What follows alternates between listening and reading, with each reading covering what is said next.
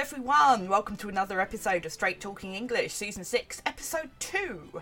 I am your host, Catherine, STR8 Talk English on Twitter, straighttalkingenglish.co.uk. If you put a forward slash and a books on there, you can buy the books that go along with each series. The Inspector Calls one is not out yet, them are. So if you're enjoying the podcasting, you may well want to pick one up. They're all on Amazon if you search up the full context. If you really, really like what I'm doing, you might want to put a forward slash and support. You can drop me a donation or become a Patreon. Any kind of help is greatly, greatly appreciated. I hope you enjoyed my episode on the Edwardians last week. It was an absolute pleasure to record. Today's might be a little bit smaller, but this is a point that bears explaining in detail. The whole Straight Talk English project, I'm sure as I've told you before, comes out of my frustration a couple of years ago at being given essays again and again and again that just said things that were so reductive as to be false. The classic example was Mr. Hyde is presented as scary through the line ape like fury because apes are scary. And it's like, yeah, but not really. Like, yeah, but no. And the equivalent for An Inspector Calls is Priestley's socialist views, or because Priestley's a socialist. And yes, yes, there is socialism in this play. Yes, he is a socialist. But you actually have to need to know what that means. So today I'm going to sit down with you and I'm going to explain to you economic in this world in the most basic terms that I conceivably can, because this is actually a really difficult topic. There are a lot of other podcasts out there that probably do a better job than me, but hopefully this will give you a quick primer. My example for today is that I work in a cake shop. Let's pretend for a second I work in a cake shop. So I am lactose intolerant, and I would stab a fool, to be honest, at any point in my life for a, a chocolate eclair. God, I love a chocolate eclair. So this would actually be my dream job at the moment, making cream cakes and getting to eat them.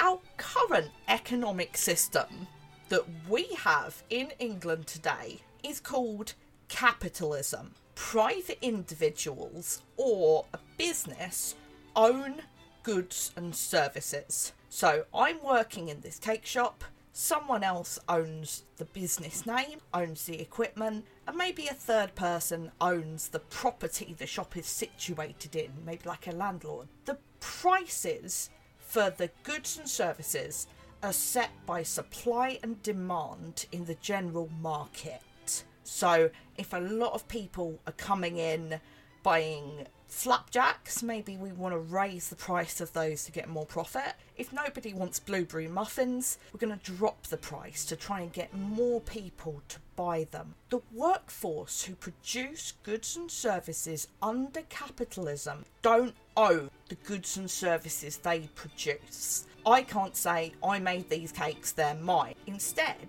you're employed by a business or an individual and you are paid a wage. This is capitalism, which we have in the UK. Now, Mr. Birling is a capitalist in both the philosophical sense that he believes it's his duty to keep costs low, but also in a functional, everyday sense. He owns a business, he pays his workers a wage, and he keeps their goods and services to resell. At the other end of the economic spectrum is communism. This theory says that all property should be owned by the ordinary people or via their representatives in the government. So if we vote someone into power, they are acting on our behalf. Each person contributes and receives their share of goods or services depending on their need or ability. So I'm working in my cake shop, except this time it's owned by the government. I may not be paid a wage, but I'm given the goods or services that I need for my daily life through my labour. Someone might come in with a ration ticket saying, oh, this is worth one cake. I'll give it to them. And maybe someone else will have the need for five cakes and then I'll give it to them. Sounds gorgeous and perfect, right? We all get what we need, we all contribute, we we just live in a really happy utopia.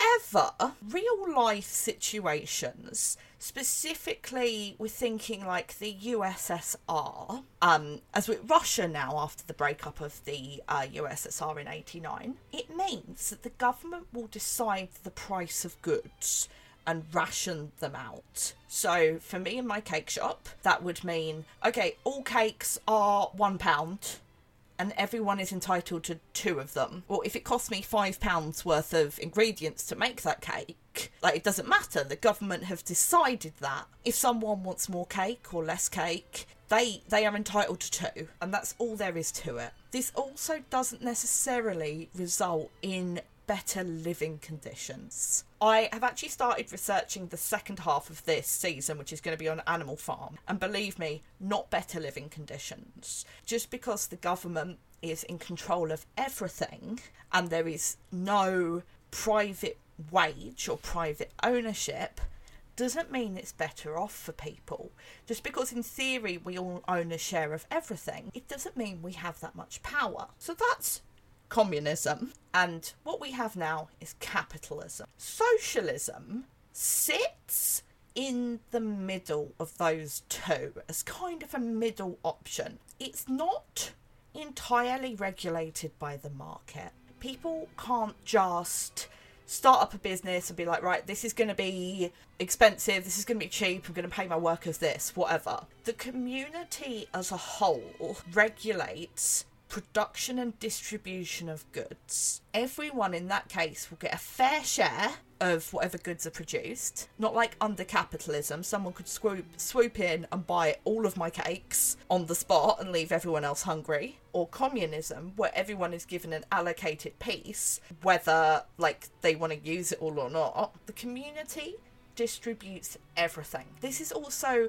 somewhat regulated as well by the T to ensure there's no exploitation, to ensure that if someone did come in, swoop in, pay all the take all the cakes, if someone was paying me, the cake shop worker, 10p an hour, the community would regulate that to make sure it wouldn't happen. Equality is achieved through basically looking after each other, for looking out to make for everyone and making sure that we all get a fair share there's no exploitative practices.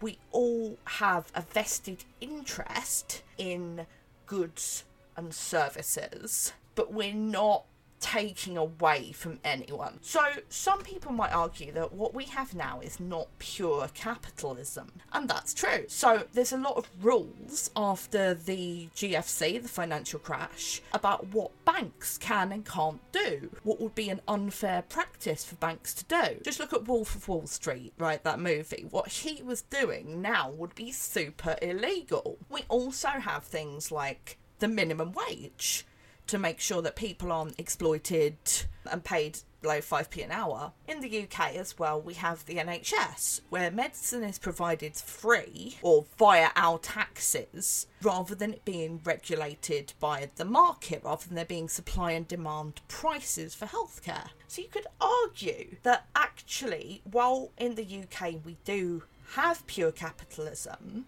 it has a lot of features of socialism included within it. Lots of people on various ends of the political spectrum would argue whether that's a good thing or a bad thing. And I'm trying to phrase this as neutrally as possible. But someone who would dislike communism a great deal and would be very cross if he was called a communist would be John Boynton Priestley, aka Jack Priestley, aka Jackie P. JB Priestley. He did not like labels. He's one of these people who is just like, oh, I don't put a label on it, I don't belong to any particular group. He said explicitly, I dislike Marxism, believing it to be based on a false materialism. He when he says Marxism, he means communism. The ideas of communism come from the ideas written by the philosopher and polemicist Karl Marx.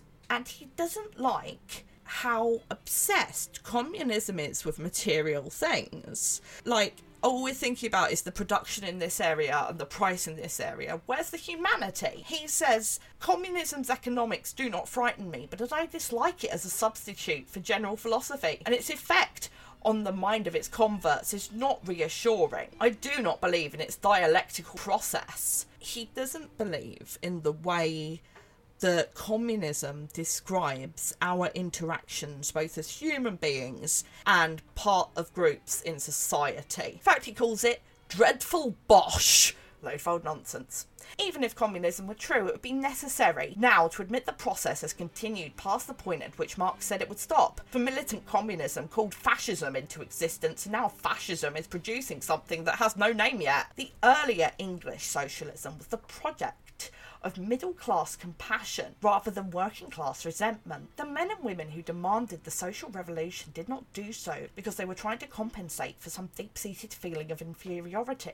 They were not moved by vindictiveness disguised as a reforming and crusading spirit. There is much to be said in favour of this earlier socialism. The value you give to freedom depends on your temperament. I place a high value on it myself because by temperament, though not by conviction, I am strongly individualist, independent, and perhaps a trifle wayward. In practice, though not in theory. I hate the herd instinct. I dislike pro- processions, mass meetings, and the military way of life. I don't want a leader myself, and I don't want to be anyone else's. I sympathise with people who won't fit into a pattern. I would rather do without motor cars than work myself in a mass production factory. I am depressed and not exhilarated by the spectacle of 5,000 persons drilling together. And Priestley wrote that in the late 1930s. For him, then, because language means nothing without context, communism would be linked in his mind with Russia, with what was going on in Stalin's Russia, which ain't that pretty, to say the least. We're talking famine, poverty, uh, we're talking the show trials, purges, random executions. He is not in favour of that. He's also seeing the rise of fascism. He's seeing the Nazi party become active in Germany. He's seeing like the courting, the Nazi courting of big business. And he's not that happy about what capitalism is doing either. What he wants then is for the community to look after itself. Priestley is a very, very patriotic person. Not patriotic in the like, why I lads, Brexity kind of way, but he genuinely believes in the good of England. Like, English people are good, and he's proud of where he comes from. The socialism he envisions then is me in my cake shop making sure all my customers have enough cakes should they want them. Maybe giving a discount to old people, maybe giving my stale cakes to charity, maybe making sure I get paid a decent wage by my employer and knowing safely that that won't be violated. He wants to make sure that we are treated equally and that is not dependent on our social class or where we're coming from. This idea that we all look after each other. Thus, and death my rant. Slightly shorter episode, but I really, really felt this needed to be clarified. Next week, so I was throwing around terms like middle class, working class, like they're confetti. Next episode, I'm going to be talking you through, quote unquote, the English class system. Again, it's a thing people drop when they're teaching, when they're in exams, when they're talking about stuff. The British class system, they're middle class, blah, blah, blah. No, no, no. Let's actually go into that. What does that mean? What are we doing here? And I guess you got that, all that fun to look forward to next week. Look at you guys. I have been Catherine, STR8 Talk English on Twitter, straighttalkenglish.co.uk. You can click on forward slash books or forward slash support, depending on what you want to get out of our interaction. And I will be back at you next week to talk about the class system.